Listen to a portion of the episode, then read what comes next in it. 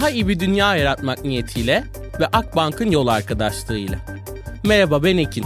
Onarım Atölyesi'nin podcast serisine hoş geldiniz.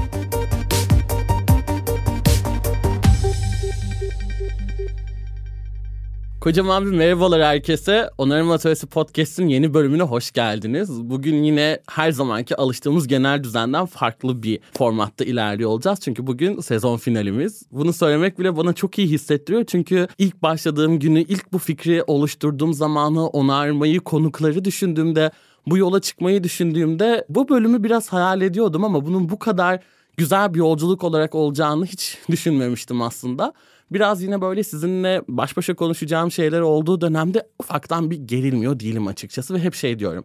Bu sefer bir şeyler yazıp gideceğim, planlayıp aslında o masaya oturacağım. Ama sanırım en doğal ve en samimi halimin sizinle olmasını istediğim için de bunu hiçbir zaman yapmıyorum. Bugün yine önümde bir akış yok, bir metin yok gerçekten burada olduğunuzu hissederek sohbet ediyor olacağım. Bugün bir yol arkadaşlıkları bölümü olacak aslında. Tek başıma konuşmayacağım. Bunun için de çok mutluyum. Bugün Onarım Atölyesi Podcast'in aslında hayata geçmesinde, bugün devam etmesindeki tüm paydaşları, yol arkadaşlarını sizinle birlikte dinliyor olacağız. Bunun için de çok çok heyecanlıyım aslında. O ilk günün heyecanı, ilk bu kulaklığı kulağıma taktığımda ve kendi sesimi duymaya başladığındaki heyecanı bugün yeniden hissediyorum. Dediğim gibi bu bir sezon finali. Çok yakında yeni bölümlerle, daha yeni formatlarla, daha fazla buluşmalarla çok hızlı bir geri dönüş olacak. Ama küçük bir araya gitmeden de yeniden bir merhaba demek, aslında sohbet etmek istedik sizinle birlikte. Neden başladık sorusu sanırım böyle dönemeçlerde kapanma dönemlerinde en çok gelen sorulardan biri oluyor. Yani bunu yapmaya biz niye başladık, neden ihtiyaç oldu, nereden doğdu? Burada pek sanırım umutlu noktalardan başlayamıyoruz. Çünkü dünyanın ve aslında ülkemizin ama genel konjonktürde tüm dünyanın içinde olduğu durum bugün pek de aydınlık, bizi mutlu eden ve ümitli günleri gösteren noktada değil. Bugün dünya pek çok yönüyle çoklu krizlerin içerisinde ve bu krizler gittikçe derinleşen noktalarda kendini gösteriyor. Yani hepimizin bildiği bir ekosistemsel bir gezegensel aslında krizler, doğanın tahrip edilmesi, çeşitliliğin türlerin kaybolması, Bununla birlikte de aslında sosyal sistemlerin çöküyor olması, ekonomik yapılanmaların bozuluyor olması ve dünyanın artık bu türü, insan türünü ve onun davranışlarının yükünü kaldıramayacak duruma gelmiş olmasıyla birçok kriz silsilesinin içerisindeyiz ve her şeyin bugün temelinde belli kavramların olduğunu görüyoruz. Hak kavramlarının, adalet kavramlarının artık tüm dünyanın ne kadar pek çok yönüyle ortak meselesi olduğunu görmeye başladık. Buna çevresel krizler de dahil örneğin. Yani bugün iklim krizini, biyoçeşitliliği, okyanusların asitlenmesini pek çok konuyu konuştuğumuzda açıkçası ben ve onarım atölyesi perspektifinden bu konunun bir çevresel kriz olduğunu artık düşünmüyoruz. Çünkü bu krizleri, iklim krizini artık nasıl çözebileceğimizi bildiğimize inanıyorum. Tabii ki hala çok karmaşık, çok oyuncunun birlikte hareket etmesi gereken bir konu. Ama çevresel olarak neleri yaptığımızda, neleri azalttığımızda bu krizin önüne geçebileceğini bilmemize rağmen hala bu krizin bu kadar derinleşmesi, derece hedeflerinin bu kadar tutturamayacağımız bir noktada olması ve ısınmayla birlikte çevresel krizlerin artık bir adalet krizi, bir sosyal kriz, bir demokrasi krizi olduğunu gördüğümüz bir eşikteyiz. Ve gerçekten bunu söylemek bana çok hem korkutucu hem de tanımlayıcı geliyor. Dünya bugün bir eşikte ve bu eşik bence son şansımız. Hem insan olarak sosyal sistemlerimizde nereye gideceğimiz hem de bilinen evrendeki tek yuvamız olan dünya gezegeninde nasıl bir yaşam süreceğimiz ve dağıtım sistemlerimizi, yeni bir dünyayı nasıl inşa edeceğimizi bugün konuşmaya başladık cinsiyet eşitliği sorununun bugün artık çok daha fazla dile gelmesiyle birlikte çevresel krizlerin, sosyal problemlerin artık son noktada olmasıyla birlikte ne yapmak gerekiyor sorusuyla doğdu dediğim gibi onarım atölyesi. Ve burada inandığımız şey daha haysiyetli bir dünyayı aramak her yeni günde daha iyi çıkış noktalarıyla, daha farklı kavramlarla dünümüzden daha iyi olarak ve bunun arayışı içerisinde geçmekte. Çünkü bugün ihtiyacımız olan şey evet bir dönüşüm. Artık bu eşikte farklı yapmaya başlamamız gerekiyor. Bugüne kadar bizi getiren sistem ve eylemlerimiz bizi daha ileriye götürmeyecekken çıkış noktasını nasıl arayacağız sorusuna biraz daha belki de bu haysiyet kavramını koymak en iyisi gibi düşünüyoruz. Çünkü yolumuzu kaybettiğimizde, ne yapacağımızı bilemediğimizde temel bir yapı taşı bu ben dünden daha haysiyetli seçimleri nasıl yapabilirim sorusu. Bu hem kendimize bunu sormak hem dünyaya tanıklık etmek, bazen affetmek, bazen yüzleşmek ve sorunların gerçekten acil bir çözüme ihtiyacı olduğunu tüm amaları kenara bırakarak kabul etmek için burada söylemler üretmeye çalışıyoruz sanırım ve bunu yapıyor olmak da dünyanın gidişatına karşı en azından bir el kaldırabiliyor olmak da bana çok çok iyi hissettiriyor ve bunu sizlerle yapabiliyor olmak. Dediğim gibi böyle farklı bir aslında bu mücadele biçimi de olarak görüyorum yaptığımız şeyleri. Daha iyi bir dünya istemeyi. Çünkü Bugün sevgili Ece Temel Kur'an'ı da aslında oradan ilhamla hep dediğimiz gibi bir gürültü olarak tanımlıyoruz. Yani ekonomik modeller çökerken, farklı arayışlar dünyanın dört bir yanındayken bir gürültünün içindeyiz, bir kaosun içindeyiz. Ama harekete geçmek için de umudun sesini duymaya ihtiyacımız var. O yüzden ben bugün burada taktığım kulaklıklarla siz hangi cihazdan, hangi ortamda dinliyorsanız o şekilde umudun sesini duymalıyız. Buna çok inanıyorum. Ve dediğim gibi her konuğumla sohbet ederken, kendim bir şeyler anlatmaya çalışırken bu kulaklığı her taktığımda tüm bu gürültünün ötesinde bugün aksiyona geçmek için umudun sesi bana gelebilecek mi sorusuyla ilerleyen bir podcast serisi aslında burası. Sadece bir podcast mi? Hayır, onarım atölyesi Regenerative Impact Space olarak bir platform olma hayalinde taşıyor. Hem kurumların dönüşümlerinde rol oynamak hem belli konuların savunuculuklarını yapmak üzerine ses söylemeye, eylem üretmeye devam eden bir platform olmak istiyor.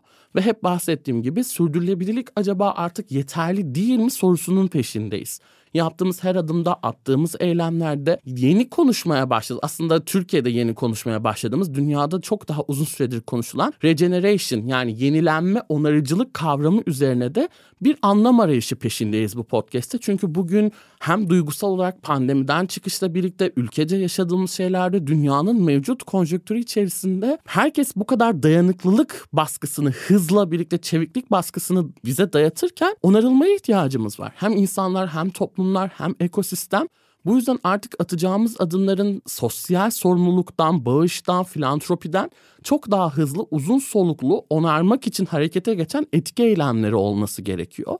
Burada bunu da anlatmaya, bunu da ortaya koymaya çalışıyoruz. Çünkü çok uzun solukta bu noktaya getirdiğimiz dünyayı bir şekilde iyileştirmek istiyorsak bunu yapmak için de söylediğimiz sözlerden eylemlerimize kadar artık tek noktasal değil çok daha döngüsel ve çok daha şeyi için içine katan, kapsayıcı, kimseyi geride bırakmayan ve eşitlikçi bir düzlemde yeni şeyler tasarlamak gerekiyor. Bunun da onarıcılıkla, regeneration dediğimiz kavramla olabileceğine inanıyoruz. Bu yüzden sözümüzle, anlattıklarımızla, farklı noktalarla bir şekliyle dünyasını onarmak için çabalayan insanların sesini burada duyuyoruz.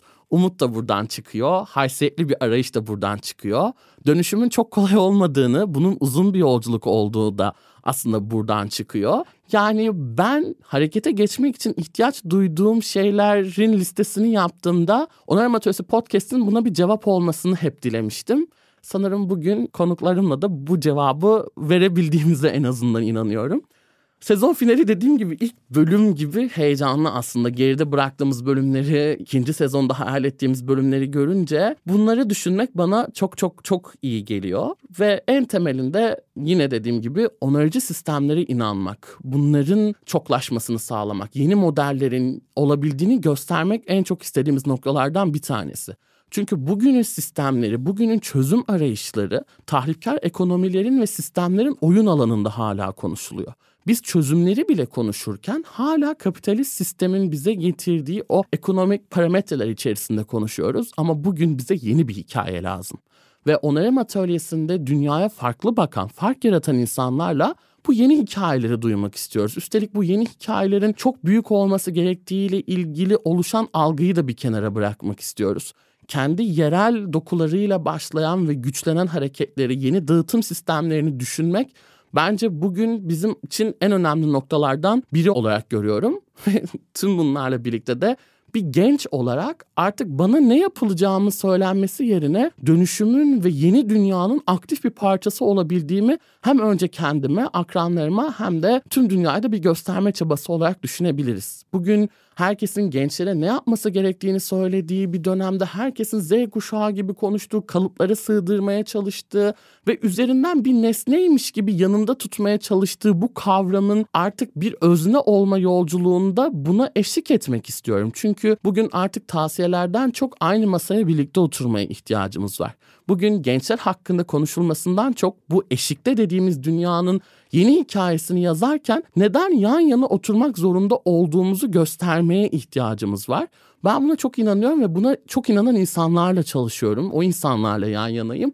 Bu da sanırım bu regeneration, onarıcılık dediğimiz kavramın o nesiller arası dayanıklılıkla çok bağdaşan bir şey. Çünkü bugün artık dünyayı kurtarmak isteyen gençler varken gençlere ne yapılacağını söylemek yerine daha edilgen bir konuma geçip dinleyici olmak ve bununla birlikte ortak partnerlik alanlarını tasarlamak çok önemli. Her şeye rağmen, her türlü değişen ve dönüşen dünyaya rağmen gençler burada, hep burada olacak ve bu tarz alanlarla birlikte inanıyorum ki sesi de sözü de etkisi de çok daha fazla olacak. Dediğim gibi bu bir yol arkadaşlığı bölümü. Bir gencin hayaline aslında ortak olan, onunla birlikte devam eden, dünyayı onarmak isteyen insanlarla birlikte bol bol sohbet edeceğimiz bir bölümün böyle bir girizgahını yapmak istedim. Biraz da uzun tuttum galiba ama dediğim gibi sizinle paylaşmak istediğim şeyler de oldukça birikmiş. Bu yol arkadaşlığında hem dediğim gibi gençlerle yola çıkmayı bence bir cesaret. Bu cesareti gösteren insanlarla birlikte olmak hem de dünyayı hangi perspektifleriyle neden onarıyoruz ve Onarım Atölyesi Podcast bizim için ne ifade ediyor? Akbank ile birlikte, Podbi Medya ile birlikte ve en önemlisi de bir dinleyicimizle birlikte sohbet edeceğimiz için çok heyecanlıyım deyip yavaştan konuklarımın ilkine dönüyorum. Hoş geldin Beste. Bugün Beste burada olduğu için çok heyecanlıyım. Çünkü Onarım Atölyesi Podcast'ın paydaşlıklarını konuşurken en önemli paydaşın aslında siz dinleyiciler olduğunu yürekten inanıyorum. Çünkü temelde bu işin iki tarafı var. Bir benim konuklarımla sohbet ettiğim taraf ve onun size geldiği siz dinleyiciler tarafı. Bu yüzden aslında dinleyenlerle birlikte var olması bir podcast'ın onlardan gelenlerle onların yorumlarıyla oluşması dinleyicilerin sesinin de bize geç olması noktası bence çok kıymetli. Çünkü bu dünyayı onarmaktan eğer bahsediyorsak ancak hep birlikte yapabileceğimiz bir nokta. Ve açıkçası ilk başlarken de ya dünyayı onarmak, iyileştirmek bu kadar bu gürültü içerisinde bunu dinlemek isteyen olacak mı gerçekten sorusunu sorduğumda besteden gelen bildirimlerle birlikte evet iyi gidiyoruzu hissettiğim bir noktadaydı. Beste ile aslında olan tanışıklığımız tamamen onarım atölyesi podcast üzerinden. Böyle dinledikçe paylaşmasıyla, yorumlarıyla benim mesajımın karşı tarafa geçmesi hissiyatı ve ondan gelen süzülen o ek yorumlarla birlikte bu işin ne kadar dinleyicilerle çok paydaşlı bir şey olabildiğini gördüm. Çünkü her ele alınan bir konunun bir dinleyicide farklı bir aksiyonu ve sözü yarattığını ben ilk besteyle keşfettim ve bu bölümü yaparken de kendisine bir mesaj attım. Acaba birlikte de bir küçük kayıt alabilir miyiz diye ve kabul etti. Kendisi burada. Çok teşekkür ederim Beste. Hoş geldin. Hoş buldum rica ederim seve seve. Yani senden o mesajı aldığımda ayrıca sevindim ve kesinlikle onarım atölyesi gibi güzel bir oluşumla ilgili bir şeyler söyleyebilmek benim için hele bu fırsatın bana verilmesi müthiş bir şey oldu. Gerçekten çok teşekkür ederim. Ben çok teşekkür ederim yol arkadaşımız olduğu için ilk günden beri ve bunu hissettirdiğin için çok çok mutluyum. Böyle her konuma benim çok klasik sorduğum aslında çok da önemli bulduğum bir konu var. Çünkü özellikle senin onarım atölyesi olan bağını da keşfetmek için senin meselelerin neler? Neler vardı? Neleri dert ediniyordun? Dünyada neyi dönüştürmek istiyordun? Biz nasıl bir kesişimsellik yakaladık? Senden dinlemek çok isterim. Şöyle kesinlikle onarım atölyesinin sağlam ve sürekli dinleyicisi olmamdaki en büyük sebep zaten çıkış noktasındaki o paydaşlık, o özdeşleşme meselesi. Evim gibi hissettim gerçekten dinlerken de. Çünkü dediğin gibi gençlere bir şeyler dayatılıyor. Gençler şunu yapmalı, gençler böyle düşünmeli. Gençler tabii ki bizden büyüklerin tecrübeleriyle şekillendirilmeye çalışılıyor diyeyim. Buna aslında direnme şeklim benim bireysel olarak karşı özneleşme ve öznesizleşme üzerinden oldu. Yani bir kimliğin ya da bir düşüncenin öznesi olmak yerine çünkü böyle olunca kendine sınır koyuyorsun. Ama bu sınırları kaldırıyorsun böyle olmadığı zaman. Ve bu da müthiş bir eylem alanı açıyor. Çünkü olduğum halimle ben ve olduğum halimle benim potansiyellerim üzerinden bir eylem alanı açıyor. Dolayısıyla olduğum haliyle ben ve onun açtığı potansiyellere belirli bir çerçevede yaratıcılıkla ve kendimden daha iyi bir şeyler üreterek kendime bir çıkış noktası bulmuştum. Ama bu bireysel olarak böyleydi tabii. Ve onarım atölyesini dinlerken dedim ya inanamıyorum. Yani her güne daha haysiyetli seçimler yaparak devam edebilmek ve bunu yapan insanların oluşturduğu bir oluşum onarım atölyesi. Ve şuna inanıyorum kişisel olarak yani ben insanları hiçbir zaman iyi veya kötü üzerinden değerlendirmeyi sevmiyorum. Çünkü bunları zaten barındırıyoruz ya içimizde. Tabii ki yüzdesini söyleyemiyorum bile. O kadar biricik varlıklarız çünkü. Ben de başkadır, sen de başkadır, başka bir kişi de bambaşkadır. Ben şöyle değerlendirmeyi seviyorum. Yani bunu daha doğru buluyorum. takdir edebilmek, teşekkür edebilmek ve özür dileyebilmek bir insanı insan yapan en önemli üç kriter ve bir şeyleri bozduk Ekin. Yani yaşadığımız evrende, yaşadığımız dünyada bir şeyleri bozduk ve bunu bizler yaptık yani ve onarım atölyesinden daha iyi bir özür dileme şekli düşünemediğim için aslında bu yolda gerçekten dinleyici olarak sürekli gerçekten her bölümü büyük bir keyifle dinlemeye başladım diyebilirim. Böyle özetleyebilirim. Çok çok teşekkür ederim. Burada çok farklı kavramları kullandık. Yüzleşmek, tanıklık etmek, çalınmışlıkları görmek ama özür dilemeyi açıkçası pek düşünmemiştim. Ve bu beni biraz şu an etkiledi ve iyi de hissettirdi. Bugün dünyaya bir özür borçluyken bu özrü bir şekilde dileyen ve beraberinde aksiyona geçenlerin sesini duyduğumu şu anda ben de fark ettim ve bu çok kıymetliydi. Çok teşekkür ederim. Yani burayı bir özür dileme biçimi olarak görmek ve artık yeniden başlama noktası olarak ele alman bana çok iyi hissettirdi. Tabii çok ki. teşekkürler. Rica ederim. Gerçekten de düşüncelerim ve aslında sürekli dinliyor olmamın en büyük sebebi bu. Çünkü tabii ki ben sözde özür dileyebilirim ki bu zaten manipülasyondur. hani eylemle hele desteklenmediği sürece ama onarım atölyesi hem söyleminde hem eyleminde bu özrü gerçekten birleştiren bir topluluk. Her bölümde ben bunu içten bir şekilde hissediyorum ve buna gerçekten çok önem veriyorum. Genelde insan egoyu devreye soktuğunda özrü yani dilemiyor bile gerçekten.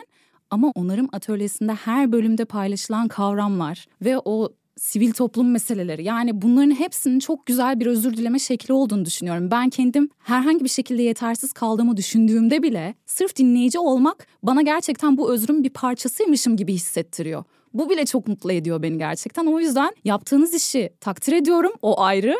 Yani takdir de var gerçekten ve burada olduğum için teşekkür ediyorum ve bu özrün de bir parçası olduğum için gerçekten mutluyum. Çok mutluyum yani ben de bunun bir parçası olduğunu dinleyenlerin bunun bir parçası olduğu için çok çok mutluyum. Çünkü gerçekten burayı bir topluluk olarak nitelendirdim. Bu da çok kıymetli. Yani yakın zamanda daha fazla dediğim gibi buluşmalarımızla bir araya gelme biçimlerimizle her zaman sadece yüz yüze görmenin, ismini bilmenin bir topluluk olmadığını, bu düşünceleri de kendi aramızda paylaşıyor olmamızın bir topluluk hissiyatı oluşturduğunu bir dinleyicimden en temelinde duymak bana çok çok kıymetli geldi. Peki bölümlerle ilgili söylemek istediğin şeyler var mı? Seni böyle özellikle böyle hatırladığın alıntılar, seni buraya daha çok bağlayanlar, karşı çıktığın ya buna katılmıyorum ya da dediğin şeyler böyle bölümler özelinde var mı paylaşmak istedikleri? Yani şöyle e, aslında her bölümde kendimden bir şeyler buldum. Hı-hı. Onu çok net bir şekilde söyleyebilirim. Özellikle de bir cümle asla aklımdan silinmeyecek.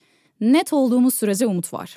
Evet çünkü şu klişeye tabii ki katılıyorum. Yani klişe diye adlandıracağım kusura bakma ama katılıyorum. Evet umut her zaman var ama nasıl? Yani net olduğumuz sürece. Gerçekten bu çok önemli. Hani bunun çok büyük bir kelime olduğunu farkındayım. Netlik kelimesinin özellikle ama net olduğumuz sürece umut var ve de şey sonuçlardan ziyade süreçlere odaklanmak. Biz insan olarak ben kendimden de yola çıkarak bunu söylüyorum. Genelde süreci hep böyle ötelenmesi gereken, es geçilmesi gereken bir şey olarak görüyoruz. Sonuca çünkü tamamen gözü dikiyoruz.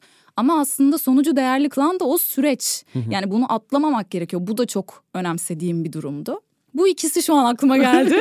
Ama dediğim gibi hani bölümleri o kadar çok dinliyorum. Bir de şöyle bir şey oluyor zaten. Şimdi bazen okuldan eve dönerken dinliyorum ve elime alıyorum defterimi. Bölümü dinlerken diyorum ki acaba kendime bakalım bu sefer neler çıkaracağım. Ve her bölümden böyle çok da şey gibi yazmayı da sevmiyorum. Paragraflar halinde değil de her bölümden vurucu olarak özellikle kendime bir cümle seçiyorum. Ve bunu defterime not alıyorum ve bu bana kendimle ilgili de çok güzel bir öz eleştiri yapma fırsatı veriyor. Yani hem öz eleştiri hem bir değerlendirme hem acaba kendime ne kattım? Çünkü her güne daha haysiyetli seçimler yapmak ki bu da benim meselelerimden biri. Hı hı. O yüzden de zaten onların atölyesiyle kendimi gerçekten çok nasıl diyeyim ya evim gibi hissediyorum. Hı hı. Yani dinlediğim ilk andan beri bundan dolayı da hani evet dünkü beste acaba bugünkü besteyle arasındaki fark ne? Kendine neler katabildiği görmek için de benim için çok güzel oluyor o deftere aldığım notlar. Ben böyle dinliyorum tavsiye ederim. Dinleyen diğer herkese de ve çevreme de severek yayıyorum. Hatta çok sevdiğim bir hocam var onunla beraber dinleyip kritik yapıyoruz. Aa bu bölümde şunlara da değinilmiş gibi şeyler çok da onun düşüncelerini de çok benimserim. Çok severim yani. Öyle de bir şey de oluştu artık. Onarım Atölyesi bölümünü dinleyip üzerinden tartışmak gibi. ben şu an biraz mutluyum. Aslında çok mutluyum ve biraz heyecanlandım da böyle olunca. Çünkü böyle benden daha farklı tanımlayan onarım atölyesini onu evi gö- bir gören birinin karşısında oturmak beni inanılmaz heyecanlandırdı. Çünkü bu yola çıkarken açıkçası alkışa tabi olmak değildi hiçbir zaman niyet. Yani ben bunun podcastlerde herhangi bir medya üretiminde çok kıymetli buluyorum. Yani çağımızın bizi getirdiği bu algoritma hapishanesi içerisinde Zaten dünya bu kadar vasata tabiyken alkışa yönelik olan şey bu kadar yüzeysel kalmışken meselenin biraz daha derinleşmek ve o iç toplulukla burayı gerçekten evi gibi hissedenlerle yola çıkmaktı. Bunun da bir karşılığı olduğunu görmek bana çok çok iyi hissettirdi. Çünkü bazen acaba daha farklı içerikler mi olmalıydı sorusu ya da daha popüler kültüre uyumlu adımlar mı atmak gerekiyor sorusunu sorduğumda artık hep seni hatırlayacağım. Gerçekten yani alkışa tabi değil düşünceyi hissiyatı aktarmanın bugün ne kadar kritik olduğunu duydum senden aslında. Kesinlikle çok önemli ve lütfen içerikler ya ben çok memnunum bir dinleyici olarak yani e, popüler kültür sen bilirsin tabii ki oraya karışmaya kendimde şey bulmuyorum hak görmüyorum ama her bölümde değinilen her konu yani bana bir kılavuz da veriyor açıkçası. Yani eğer ben bu şekilde bir şeye etki etmek istersem acaba ne yapmam gerekiyor ile ilgili çok güzel fikirler veriyor. en başta da kendimden yola çıkarak zaten.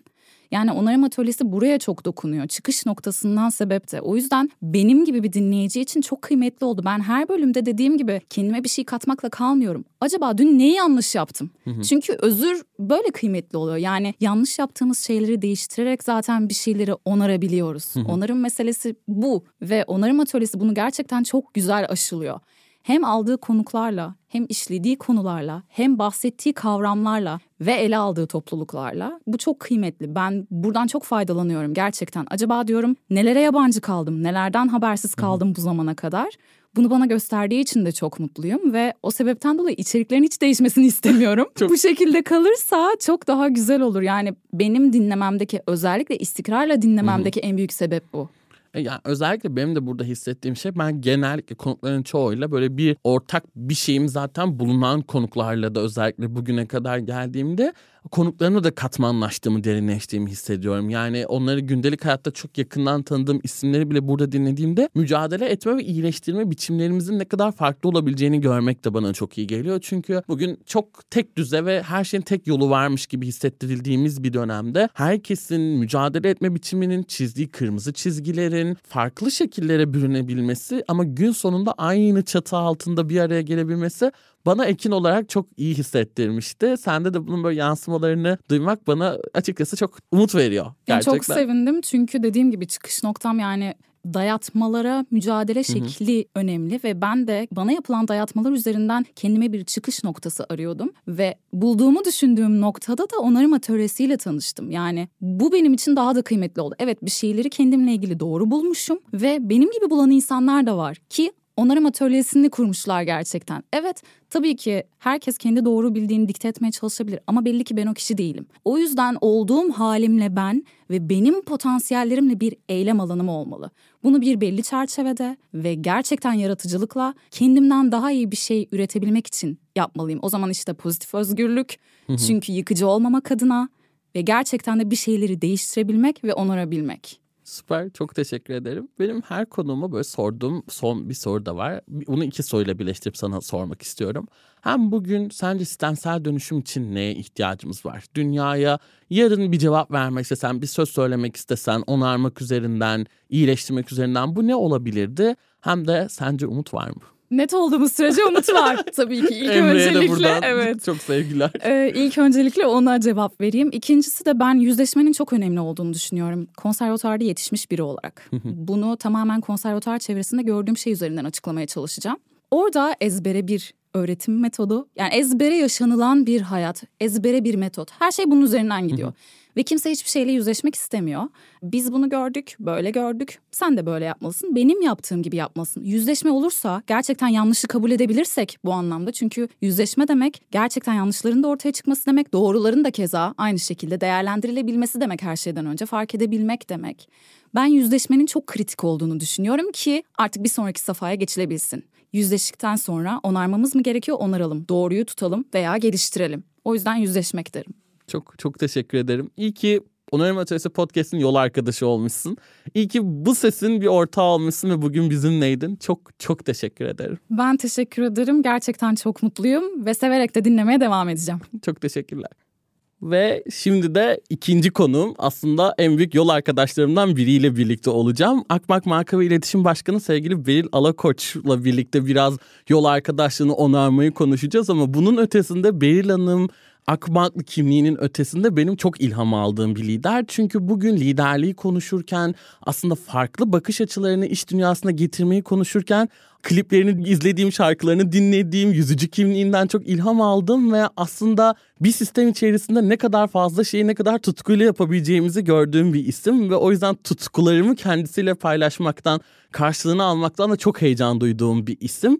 Evet, çok fazla isimden ilham alabiliyoruz ama o tutkuyu paylaşmak noktasını bence çok az isimle birlikte yapabiliyoruz. Ben her Beylan'ımı gördüğümde böyle kollarımı açarak gidip hem o sarılma duygusuyla birlikte hem de gerçekten o aldığım şefkatli liderlik ve iletişimin Orada bir aramızda gerçekten bir insan gibi iletişimin olması bana çok iyi geliyor. Veil Hanım hoş geldiniz. Ay hoş bulduk Ekin.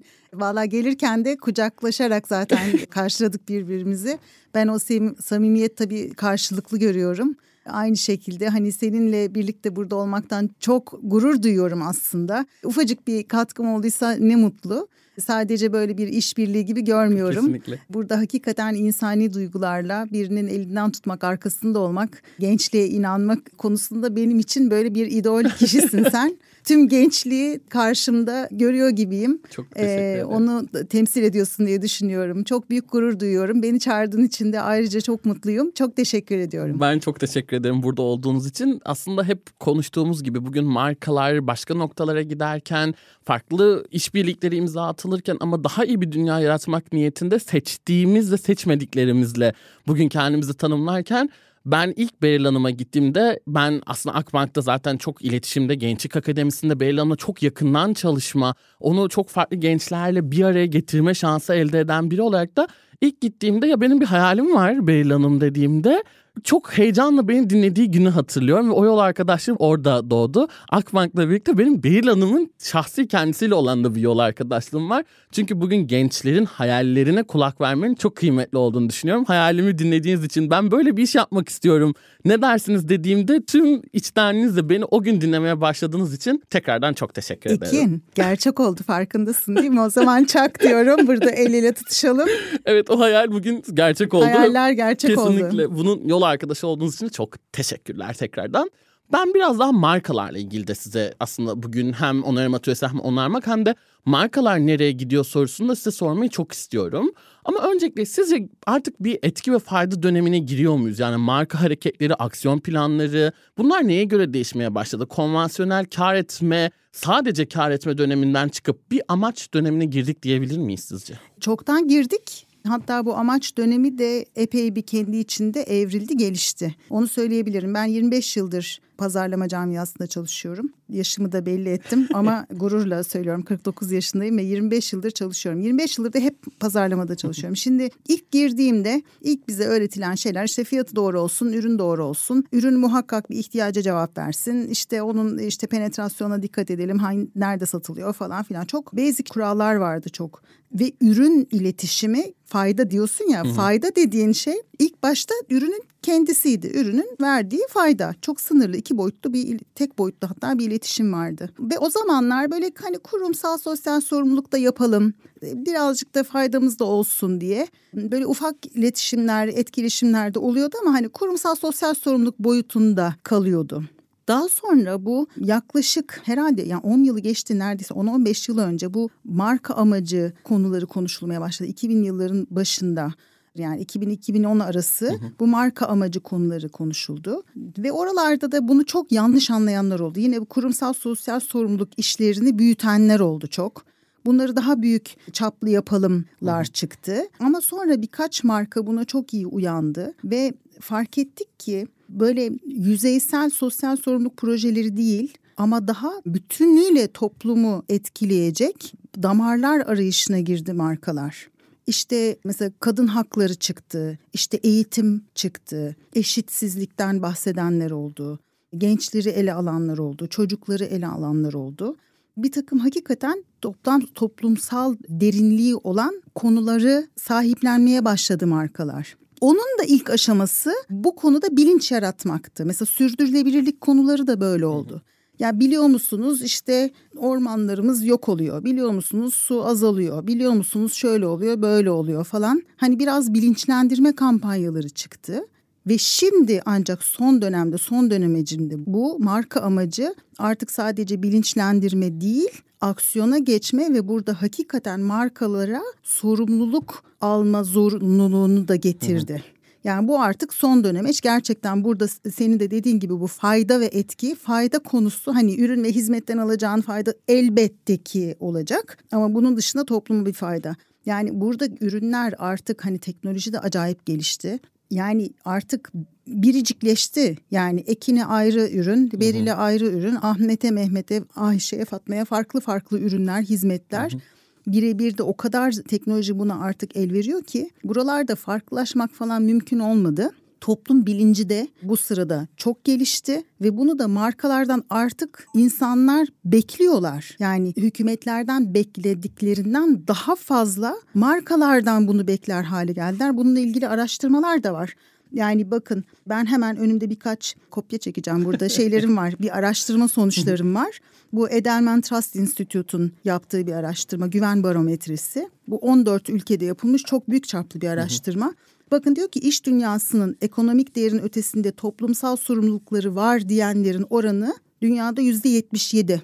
Çok yüksek. Yüzde 73'ü iş dünyası tüm sosyal paydaşlarının yararını gözetmeli diyor. Yani bunu bekliyorlar ve üçte biri de iş yapmayı büyük global sorunları çözerken iyiliği gözeten bir şekilde çalışmaktır diye tanımlıyor. Bu artık bekleniyor markalardan. Şimdi ben vallahi kendimi çok şanslı hissediyorum bir iletişimci olduğum için.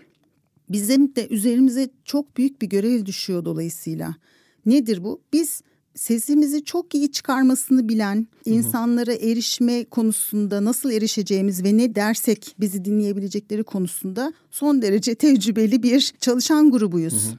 Bütün pazarlama camiasındaki toplantılarımızda genelde hep bunu söylerim. Yani bizim elimizde müthiş bir güç var. Markalarımıza ait bütçelerimiz var tabii ki. Hı hı. Hani bu bütçeyi nasıl kullanacağız? Ne konuşarak kullanacağız? Bu tamamen bizim elimizde ve bunu toplum faydasına ve aynı zamanda şirket kurum faydasına da yapabildiğimiz Hı. zaman gerçekten fark yaratabiliyoruz. Bunu geçmişte birçok markanın yaptığını gördük. Yani Hı. verdikleri mesajların, toplumsal mesajların sosyal medyada ne kadar çok konuşulduğunu, insanların davranışlarını değiştirmeye kadar gittiğini tecrübe ettik. Dolayısıyla bu bir gerçek ve bu marka amacına giden markaların daha çok büyüdüğünü, daha çok kar ettiğini de biliyoruz. Hani işin iş tarafı değil yani business tarafı. Çünkü hani hep sohbet ediyoruz. Günün sonunda yatırımcılar markalara yatırım yaptıkları zaman elbette bir gelir beklentileri var. Markalar büyümeye çalışıyorlar. Ama bunu dediğim gibi nasıl büyüyoruz? Etki yaratarak, fark yaratarak ve bir toplumsal fayda sağlayarak büyüdüğümüz zaman herkes kazanıyor. İşveren de kazanıyor, toplum da kazanıyor, son müşteri de kazanıyor. Bu arada çalışan da çok memnun oluyor. Yani çalışan aidiyeti açısından da bunun ne kadar önemli olduğunu hepimiz deneyimleyerek gördük çok kıymetli. Yani özellikle bugün sizinle bahsettiğiniz bir eşikte dünya. Hep bunu da konuşuyoruz bu podcast serisinde. Ve tam olarak direksiyonunu nereye çevireceğimiz aslında hem markaların hem dünyanın geleceğini belirleyecek bu 10 yılda yapacaklarımız. Bu noktada elinde markanın bütçesini tutanların karar alma mekanizmaları da her şeyi etkileyecek noktada. Ve Akbank'ın aslında aldığı temel kararlardan biri de yolu gençlerle yürümek. Evet. Bu bu benim hem bir parçası olduğum dönemde Akbank'ta var olduğum dönemde bir parçası olurken hem de bugün faydasını birçok toplulukta olan gençlik topluluğunda olan biri olarak gördüğümde bunun nasıl aslında bir dönüşü olduğunu görebiliyorum ve siz diyorsunuz ki gelecek gençlerle gelecek. Evet. Bu çok önemli bir nokta ve buradaki temel güdü aslında şu. Ben seni arkadan bir şeye zorlamıyorum. Ben önden sana benim yürüdüğüm yolu yürü demiyorum. Bugün bir şey dönüşüyor ve biz bunu seninle birlikte yapıyoruz. Geleceği bugün birlikte tasarlıyoruz dediğiniz program aslında mottoları var. Bu bence bugün iş dünyasındaki çok çok çok önemli bir kırılım. Çünkü sürdürülebilirlikle konuşuyorsak, onarıcılık konuşuyorsak, fayda konuşuyorsak nesiller arası dayanıklılık bunu birlikte yapmak, ortaya beraber bir iş koymak çok kıymetli. Ve işte Akbank'ın iletişim dilinden alacağı birçok kararı gençlerin olması. Gençlerle bu kadar kol kola, arkadaşça yürümesi bence çok kıymetli. Neden Beril Hanım? Niye gençlerle bu kadar yan yana Çok seviyoruz çünkü gençlerle genç kalıyoruz bir kere. Değil mi? Yani gençlerle vakit geçirmek kadar hakikaten insana enerji veren bir şey yok. Ama bu enerji hakikaten gençlerle birlikte olduğun zaman nasıl ben kişisel olarak enerjik hissediyorsam aslında kurumlar da böyle hissetmeli. Yani ve hissedecekler, bunu görecekler. Sen hep söylüyorsun aslında genç yönetim kurulu olmamalı, yönetim kurulunda gençler olmalı diye. Ben buna çok katılıyorum. Yani bir gün olur da girişimci olursam Ekin bu sözünü dinleyeceğime söz veriyorum. Yani gençlere ben çok inanıyorum. Şimdi yani ben derken tabii Akbank da çok inanıyor. Ama artık hepimiz şunun farkındayız ki aynı şeyleri yaparak farklı bir sonuç tabii ki bekleyemeyeceğiz. Biz X jenerasyonu yöneticileri çok farklı ortamlarda büyüdük tabii. Biz hep söz dinledik ve tecrübenin kıymetini öğrendik. Bu çok önemli hatta tecrübenin kıymeti önemli. Ben şimdi bu sizin jenerasyondan arkadaşlarımla da konuştuğum zaman ya tamam gençler çok önemli ama tecrübeyi de unutmayalım yani o da o da bizde var. Ama gençlerdeki dinamizm ve değişime, farklılıklara adaptasyon gücü gençlerde inanılmaz yüksek. Ve şunu da söylemem lazım ki yeni nesil gerçekten eskiye göre, bizim zamanımıza göre çok daha akıllı, çok daha bilinçli. Bence bunu da tabii internet dünyasının, dijital dünyasının çok büyük etkileri var. Bilgiye erişiminiz de daha yüksek. Dolayısıyla burada anormal bir zenginlik var. Yani burada müthiş bir hani iki tecrübeyle bu gücü bir araya getirdiğimizde çok büyük çarpanlarla büyük bir enerji ortaya çıkıyor. Şimdi gençlere niye inanıyorum? İnanıyoruz yani marka olarak. Yani bir kere tabii ki 30 sene sonra 40 sene sonra hiçbirimiz burada olmayacağız ve tabii ki gençler burada olacak ama bizim derdimiz tecrübemizi aslında bu gençlere aktarıp şimdiden onları hazırlayıp onlara şimdiden destek olup onların ileriki yolculuklarında onlara yön göstermek, yardımcı olmak, onları aslında geleceğe hazırlamak gibi çok önemli bir misyonumuz olduğunu düşünüyorum. Yani gelecek gerçekten benimle gelmeyecek yani seninle gelecek. Hı hı. Bu net değil mi? Aramızda kaç yaş fark var? Kaç yaş fark var? Ekin 25 yaş falan var. Yakın diyebiliriz. Şimdi yani gelecek sizinle gelecek ama bu sorumluluğu olduğu gibi size vermek hı hı. gibi değil. Yani bu gelecek gençler gelecek slogan yani slogan değil de söylemi diyelim. Hı hı. Yani bu söylem lütfen yanlış anlaşılmasın. Yani biz böyle geleceğini hı hı. bildiğimiz için Akbank olarak gençlere aslında nasıl yardımcı olabiliriz? Nasıl destek olabiliriz? Birlikte kol kola bunun birlikte nasıl dizayn hı hı. edebiliriz? Gerçekten birlikte dizayn evet. etmek tarafını çok çok önemsiyoruz. Ve burada yani sadece tecrübeyle değil adaptasyon kabiliyeti yüksek, cin fikirli, zihni açık, çok daha bilinçli, eleştirel. E, eleştirel. ya bakın bu bu eleştiri gerçekten Ekin çok teşekkür ediyorum. Çünkü eleştiri tarafına çok ihtiyacımız var. Marka olarak da çok ihtiyacımız var. Biz biliyorsun kampanyamızı da sen ve evet. ekiple birlikte, fellow'larla birlikte dizayn ettik. O kadar çok bizi eleştirdiniz ve yön gösterdiniz ki sonunda harika bir şey ortaya çıktı. Hı hı. Ben bundan da gurur duyuyorum. Gençlerle birlikte yaptığım çok güzel Hı. bir proje oldu bu. Umarım da devamı gelir. Ama günün sonunda ya bir umut var değil mi? Hani umudun bu bunu bak podcastlerin sonunda sorusu şimdiden umut var mı Beril diye soracaksın bana değil mi? Evet. şimdiden söyleyebilir miyim? Umut var ama umut nasıl nasıl var? İnanç varsa var. İrade varsa var. Yani inanç olmadan, irade olmadan umut diye bir şey olmaz. İnanç aslında bence gençlerde var. İrade de gençlerde var. Bizlerde de tecrübe var. Bunların hepsini bir araya getirip büyük bir sinerji yaratmaya çalışıyoruz aslında. Evet, bunu dediğim gibi ben genel olarak markalar ve özel sektörle ilgili geneliyle daha eleştirel bir noktada dururken asla bir bankayla olamam herhalde ben yeni ekonomik modeller çalışıyorum dediğim noktada Hı. nasıl gençlerle birlikte sahici etki yaratılabileceğini görmek benim için ekin olarak kırılın noktalarımdan biriydi. Çünkü herhangi bir paydaşı dışarıda bırakarak bugün dünyayı iyileştiremeyeceğini de görmüş biri olarak Bugün dönüşümü işte Akbank Fellowship programı en böyle hızlı aklıma gelen de şehrin iyi hali projelerinde al senin için bunu önüne koyuyoruz bunu yap bunu tamamla bu eğitime gir gibi bir algı yok. Çünkü bu akademi ve bu işlerin hepsi genç topluluklarla birlikte tasarlandığı noktada seninle birlikte ne yapabiliriz? Sen bizi nasıl dönüştürebilirsin? Soruları gündeme geliyor. Ve bir marka için bunun çok kritik olduğunu düşünüyorum. Buna alan açan liderliğin de bugün çok kritik olduğuna inanıyorum ben. Bakın hiç lütfen her enşere de söylüyorum. Şimdi sektörleri hakikaten asimile etmemek lazım. Yani banka dediğin zaman hakikaten böyle soğuk vesaire falan bir iletişimci olarak ben mesela müthiş bir potansiyel görüyorum. Çünkü banka herkesin hayatında olan bir gerçek. Dolayısıyla ben ona şöyle bakıyorum. Herkese erişebileceğim bir kanaldır banka benim açımdan. Yani banka deyince sadece kredi aldın sattın işte kredi kartının işte faiz oranları falan filan gibi şeyleri düşünmemek gerekir. Banka dediğin zaman milyonlarca müşteri eşittir. Yani toplum aslında hani toplumu geliştirmek için toplumu geliştirmek derken de eğer böyle ben çok hani 80'lerin 70'lerin kafasıyla düşünürsem hani sadece işte insanların cebine dokunan hani ev alacak düzgün faiz vereyim falan gibi düşünürken aslında yani marka bakış açısıyla değil insan bakış açısıyla bakarsan bir insan bankayla niye çalışıyor?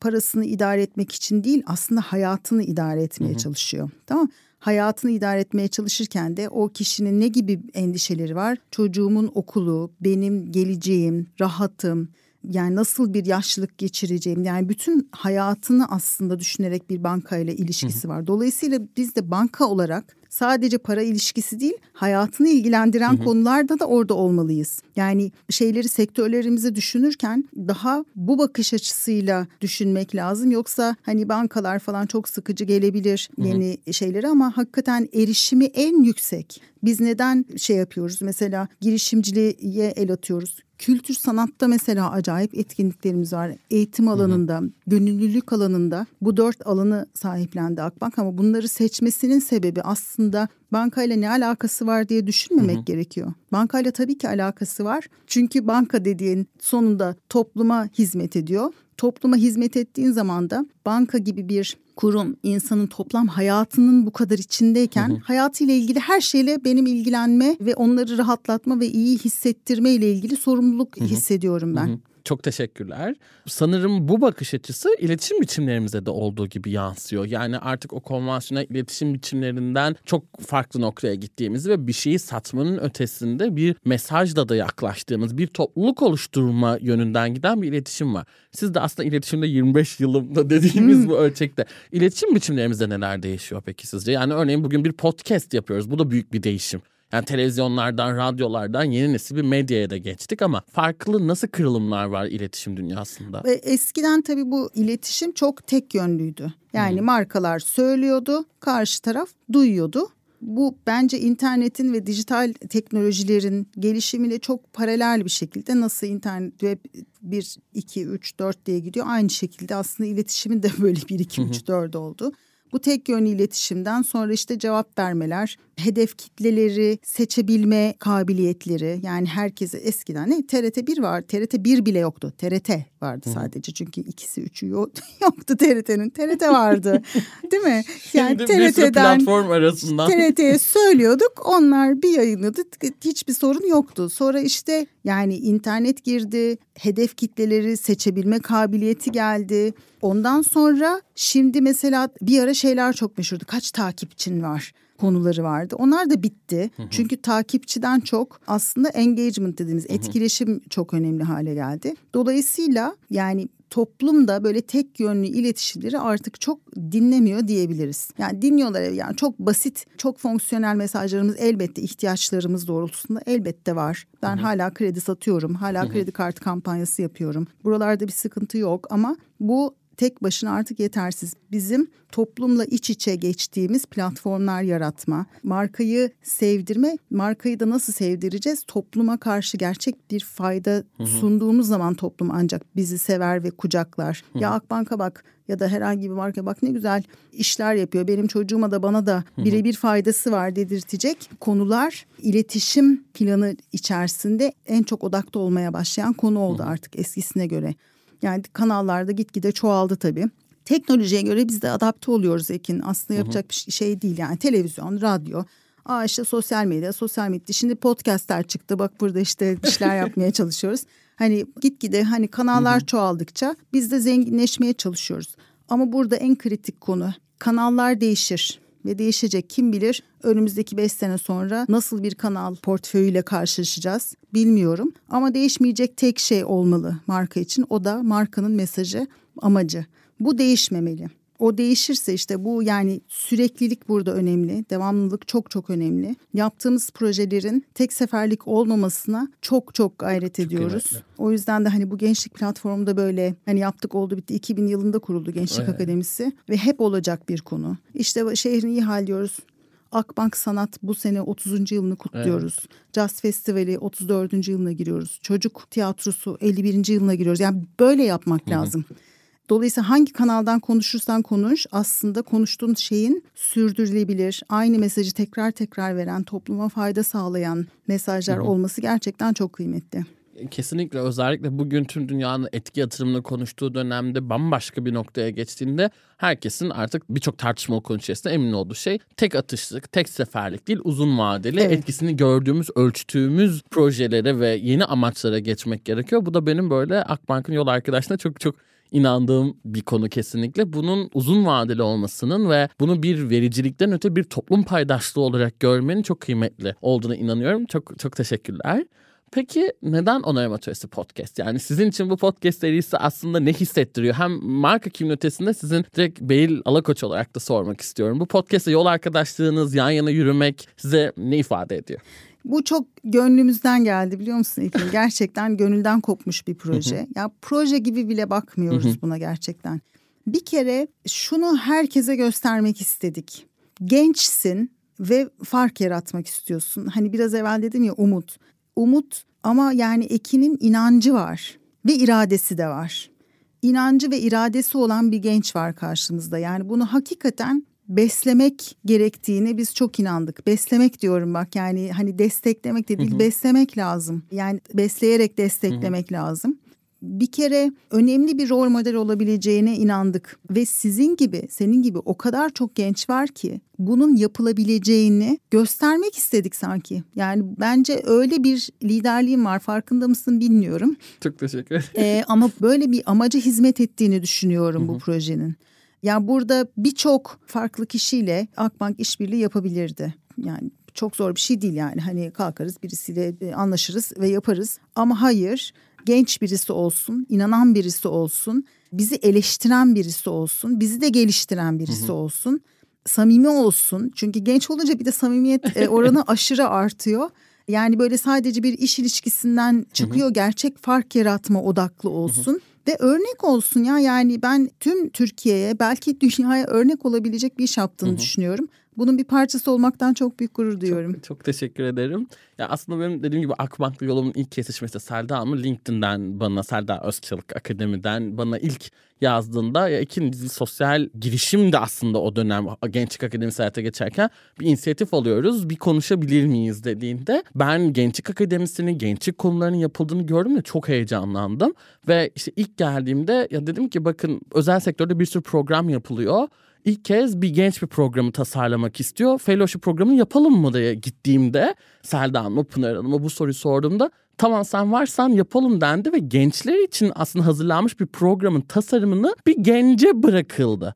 Tabii ki çok fazla konuştuk üzerine hep birlikte geliştirdik ve son halini aldı. Hala gelişmeye devam ediyor. Ama ben ilk o soruyu sorduğumda ya böyle bir program yapmak istiyorum. Özel sektörde ilk ve etki odaklı olacak. Gençler tersine mentorluk verecek. Bankayı dönüştürebilir miyiz sorusuna alabileceğim birçok cevap vardı. Ama Ekin buyur yapıyorsan seninleyiz Ek, cevabını Ekin, almak. kitap yazmanı bekliyorum. Bu özellikle tersine mentorluk konusunda bence bütün gençler toparlanıp bir kitap yazabilirsiniz yani. Hakikaten tecrübelerinizi biriktirip ben çok faydalandığımı söyleyebilirim ama benim doğal iki tane tersine mentorum var benim evde. biri 12 yaşında, biri işte 15 buçuk 16 yaşında iki tane oğlum var.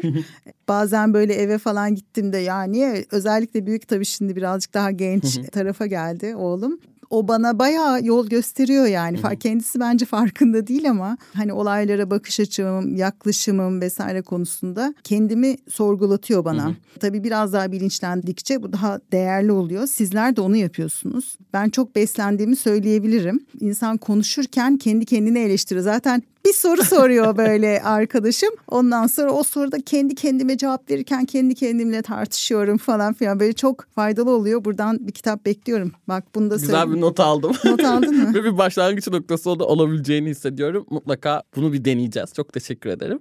Ve Beylan son olarak böyle daha da kocaman bir soru ortaya atmak istiyorum bugün. Sizce bugün daha iyi bir dünya için en temelde neye ihtiyacımız var? Vicdana ihtiyacımız var bence. Daha iyi bir dünya için hakikaten en önemli şeyin vicdan olduğunu düşünüyorum galiba Ekin ya. Çok bencil bir dünyada yaşadığımızı söyleyebilirim. İş hayatı da, özel hayatta da yani insanoğlu zaten doğal olarak bence bencil. Doğamız öyle. Hayatta kalmaya çalışıyoruz ve en önemli kendimizi düşünüyoruz. Kendi sağlığımız, kendi varlığımız, kendi paramız. Kurumlar kendi, içinde bu Kurumlar içinde, bireyler içinde doğamız bu. Şimdi sen sorunca hani en önemli şeyin vicdan olduğunu düşünüyorum. Ve bunun içinde kişisel farkındalık lazım. Yani insan bir kere kendisinin ne kadar bencil olduğunu anlayıp kabul etmeli. En zor kısmı bence bu. Çünkü hep cevapları yani iyi bir şey olsun ama hep başkası yapsın. E, Niye başkası yapsın? Çünkü ben zaten çok iyiyim bir şey değil. Aslında sen de iyi değilsin. Senin de aslında ne kadar çok verdiğin zarar var. Bu iş yerinde yani ben liderlik gösterdiğim ekibime de daha vicdanlı olmalıyım. Topluma da daha vicdanlı olmalıyım kurumum da daha vicdanlı olmalı ama yani her attığımız adım, yediğimiz her yemek, konuştuğumuz her kişi, karşılaştığımız her ekip diyeyim neyse herkesle konuştuğumuz ve her yaptığımız işte daha vicdanlı olmamız lazım. Bunun farkına vardıktan sonra da muhakkak cesaretle değişime kucak açmamız lazım. Cesaretle. İnsan bir şeye inandığı zaman ancak cesur olabiliyor bu arada. O yüzden hep inancı da bunun altına koyuyorum. Yani vicdan olmalı, inanç olmalı. İnanç olduktan sonra da cesaretle üstüne gitmeli. Yani çok basit bir şeyden örnek vereceğim. Üniversite sınavına falan hazırlanırken insanı korktuğu sorular şey oluyor. Ay işte trigonometriden çok korkuyorum falan. İlk önce o korkuyu bir kere bir kabul etmeli. Ondan sonra alırdım böyle trigonometri önüme. Hani inatla ben bunu yapacağım. Hani inanıyorum yapacağım ve inatla soru çöze çöze hani onu yaparsın. Yani o yüzden böyle inat etmek lazım. inanmak lazım çok. Ondan sonra da hakikaten cesaretle üstüne gitmek. Yapamayacağı insanoğlunun hiçbir şey yok. Ben bunu kişisel hayatında da hani girişte örneklerini verdin. Yani ben kimim ki yani herhangi bir kadınım yani aslında çok averaj bir kadın olduğumu düşünüyorum. Ama yani normal bir insanım yani sonuçta ama hani bazı şeylere inanıyorum değil mi? Hani spor hayatında, müzik, yüzme hayatında bazı inançlarım var. İşte müzikle ilgili bazı hedeflerim var vesaire ve inanıyorum yani bir şey olacak oradan falan. Yani böyle 40'lı 50'li yaşlarda böyle işlere kalkışıyorum kendimi kanıtlamak için. Bunun aynısını toplum içinde yapabilmem lazım. Kendimi o alanda bu arada eleştiriyorum. Yani geçen Kadınlar Günü vesaireler konuşuluyor. Yani hala mesela kadınlar için kendi çapımda yani Beril Alakoç olarak illa kurumunla bağlantılı ki. değil ama hani Beril olarak daha fazla bir şeyler yapabilir miyim? Aslında yapabilirim. Hani bunu yapacak henüz belki cesareti kendimde bulamıyorum ama zaman içerisinde bunun da olacağına inanıyorum. O zaman işte ben kendi etki alanımı değiştirirsem yani bu konuya inanıp cesaretle üzerinde gidersem fark yaratırız ve böyle böyle dünya inşallah değişecek. Ama vicdan diyorum ya en başta onu söyledim değil mi? Evet çok çok kıymetliydi. Bugün aksiyon yaratan vicdanlı günlerimiz olsun o zaman Beyla Hanım. Çok teşekkür ederim. Ben teşekkür İyi ederim. ki yol arkadaşımsınız. İyi ki bugün buradaydınız. Çok teşekkürler. Ben teşekkür ederim.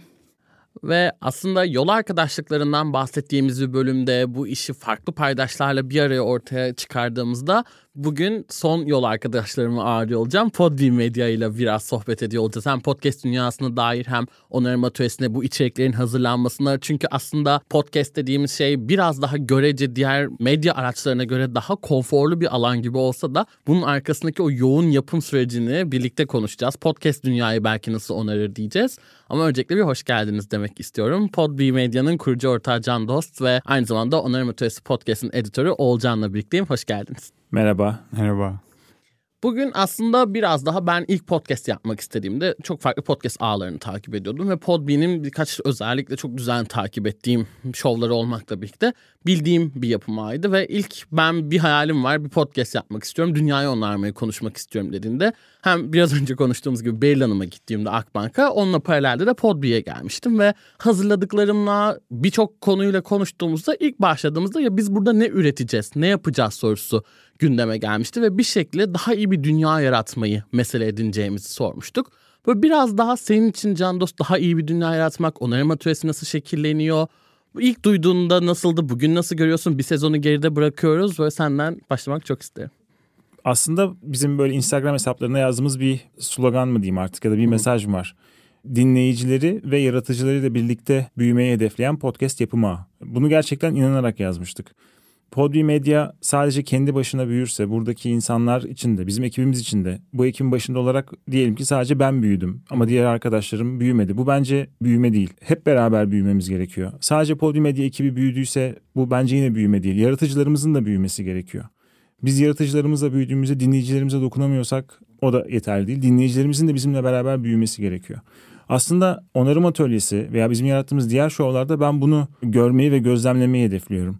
O anlamda bugün onarım atölyesi üzerinde konuşurken de aslında beklentim oydu temel olarak. Biz Ekin'le beraber bu yolculuğa çıkarken gerçekten bir büyüme görebilecek miyiz? Birbirimizi büyütebilecek miyiz? Dinleyicilerimizi büyütebilecek miyiz? Topluluğumuzu genişletebilecek miyiz? Aslında derdim biraz buydu. Geldiğimiz noktada da bunu büyük bir keyifle ve heyecanla gözlemliyorum ve sevinerek takip ediyorum. Hem sen zaten etkili bir kişiydin tabii ki ama daha da etkini büyütüyorsun, genişletiyorsun. Yani etki alanın genişliyor. Topluluğun artıyor, büyüyor. Onarım atölyesi bir marka olarak hızlı bir şekilde büyümeye devam ediyor. Biz de Podium Medya olarak hem yapımcısı olmaktan çok mutluyuz ve gururluyuz. Ama aynı zamanda bu büyümeyi birlikte sağladığımız için asıl çok heyecanlıyız.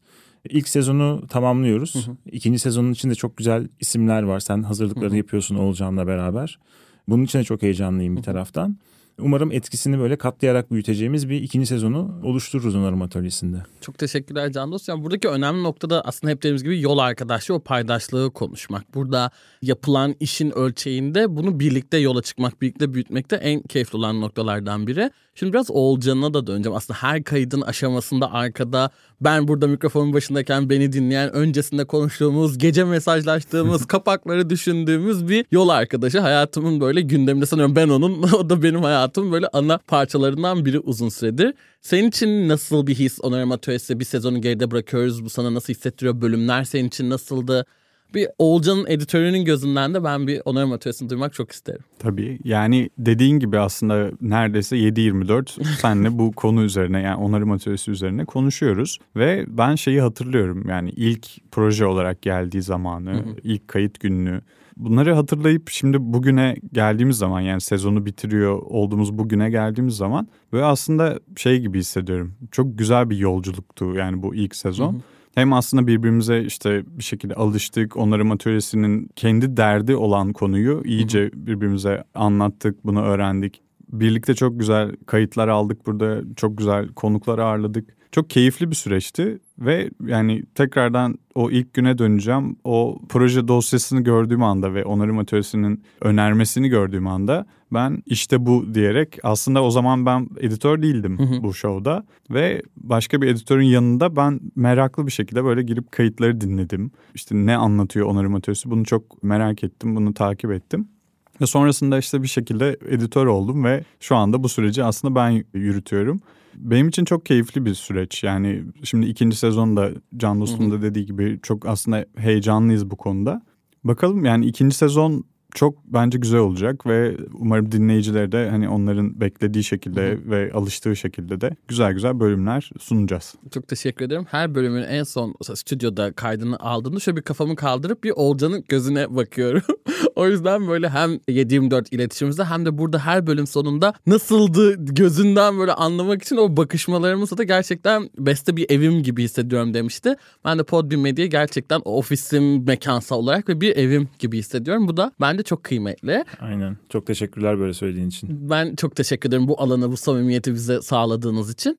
Can Dost senle biraz şey de aslında yani duymak istiyorum. Burada Podium Medya'nın birçok farklı şovu var. Birçok farklı alanda faaliyet gösteriyor. Medyanın dönüşümü ve bunun aslında elimizdeki fırsatların, podcastlerin, Podbean'in yaptığı işlerin dünyayı daha iyi bir noktaya getirmede sağladığı avantajlar, sesi, sözü yükseltme noktasında nasıl yeni medya ile birlikte, Podbean ile birlikte dünyayı onarabiliriz? Birincisi farkındalık yaratmaya çalışıyoruz aslında her konuyla alakalı. İlla gündemde ve çok popüler bir konu olması değil, gerçekten dert edindiğimiz konular var.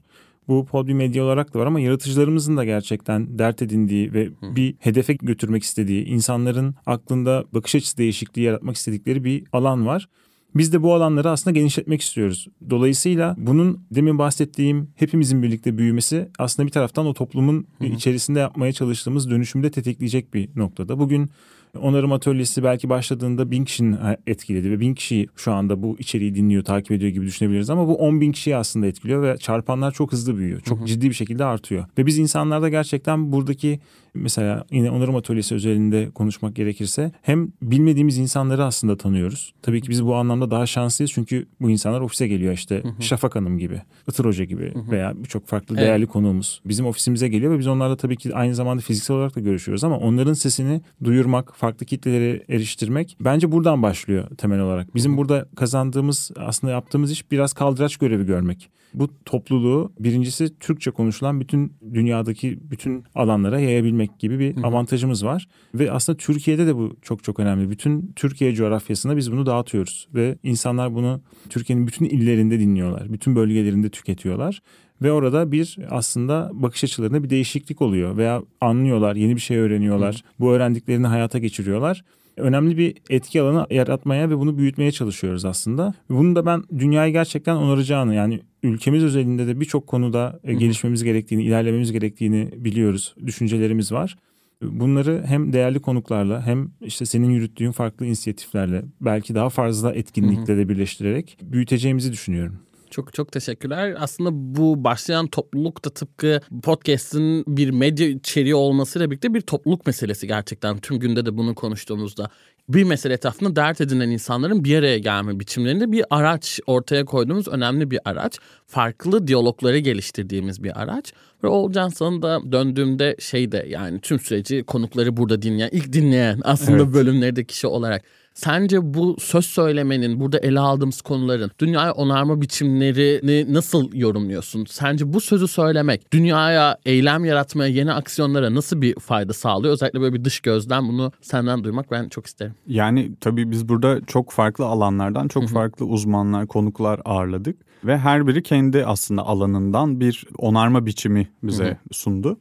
Yani şu an düşündüğümde aslında yani edebiyatçı da geldi, siyasetçi de geldi, akademisyen yani her aslında alandan bir ortak derdimiz olan dünyayı onarmak meselesini dinledik. Ve hani düşündüğümüz zaman bu onarma meselesini yani işte yine az önceki şeyi geri döneceğim ama yani onarım atölyesinin derdi sürdürülebilirliğin bu kadar böyle trend olduğu bir yani o kavramın bu kadar trend olarak kullanıldığı bir dönemde artık sürdürülebilirlik konuşmayın artık onarma zamanıdır demesi aslında beni çok vurmuştu ve ben de aslında benzeri bir düşünce yapısında olduğum için hemen aslında o yüzden bu kadar ilgilenmiştim şovla ve böyle insanlar yani bu kadar kıymetli insanların da derdin aynı olduğunu duymak, görmek beni aslında bir hani insan olarak bir dünya vatandaşı olarak çok mutlu ediyor ve onarma meselesi aslında çok da geç kalındı gibi bir noktadayım. Yani bunu daha erken görebilirdik.